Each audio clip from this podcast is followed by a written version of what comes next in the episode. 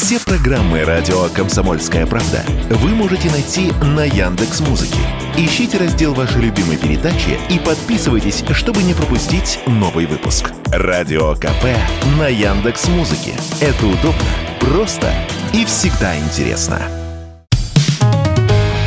Экономика на радио КП. Здравствуйте, дорогие радиослушатели! В эфире наш ежедневный обзор самых важных экономических новостей.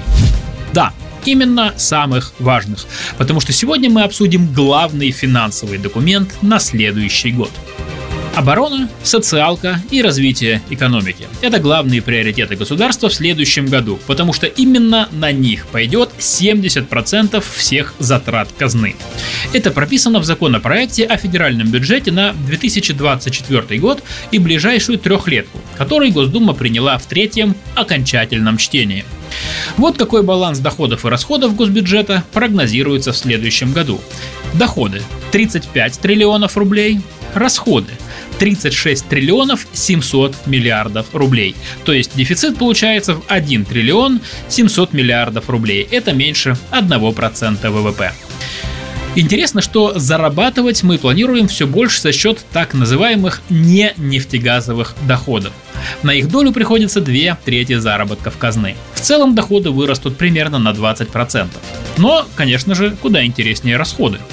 На первом месте, как я уже сказал, оборона и безопасность. На них будет потрачено 14 триллионов 200 миллиардов рублей. Это 38% всех расходов. Сюда входит как защита границ, так и обеспечение правопорядка внутри страны.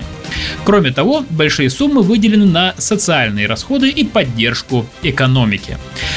А еще в законопроекте повышены все социальные расходы и некоторые из которых выше уровня инфляции. Перечислю самые главные. Минимальный размер оплаты труда проиндексируют сразу на 18,5%. Со следующего года он составит 19 242 рубля. От этого значения зависят не только сборы налогов и страховых взносов, но и зарплаты бюджетников. Как подсчитали в Минфине, благодаря индексации минимального размера оплаты труда доходы вырастут у 5 миллионов человек.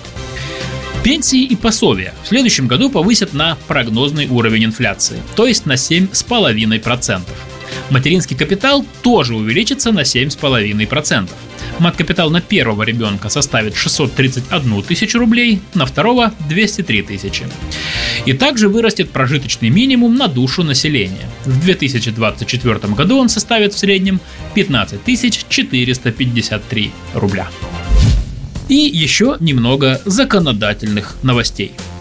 Курить и пить вредно не только для здоровья, но и для кошелька. А в следующем году станет еще вреднее. Уже с 1 января следующего года вырастут акцизы на табак, а с 1 мая и на алкоголь. Закон об этом приняла Госдума в третьем чтении. Итак, акциз на табак и табакосодержащую продукцию вырастет с нового года в среднем на 8%. А вот акцизы на жидкости для вейпов поднимут сразу вдвое, с 21 до 42 рублей за миллилитр. И если обычные сигареты дорожают в среднем на 10% каждый год, то любителям электронных сигарет не позавидуешь.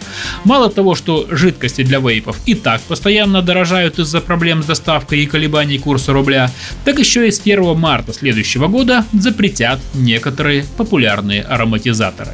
В итоге, по прогнозам экспертов, в следующем году вейпы и принадлежности для них прибавят в цене процентов 20-30, а то и больше. Что касается спиртного, то акцизы на разные виды напитков вырастут не так сильно, в среднем на 5%. Но есть исключения. Акциз на вина, кроме крепленных, с 1 мая следующего года составит 108 рублей за литр. Это в три раза выше, чем сейчас.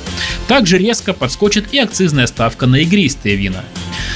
Выходит, вино в следующем году подорожает сильнее других спиртных напитков. И если учесть, что пару месяцев назад власти ввели еще и пошлину в 20% на вина из так называемых недружественных стран, куда записали Италию, Испанию, Францию, то так и хочется возмутиться, перефразируя известный анекдот. Ну вот, попили венца.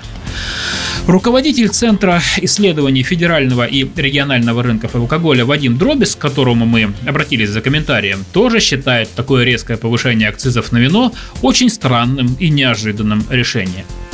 С одной стороны, может показаться, что оно принято в интересах наших производителей. Но, по мнению эксперта, в данном случае проиграют все. И легальный рынок вина в том числе. Ну, судите сами. Минимальная розничная цена на водку на следующем году будет в районе 300 рублей. А самое дешевое вино, которое сейчас стоит рублей 200, с 1 мая тоже будет стоить те же самые 300 рублей. И что в такой ситуации выберут многие наши люди, вопрос риторический. «Экономика» на Радио КП.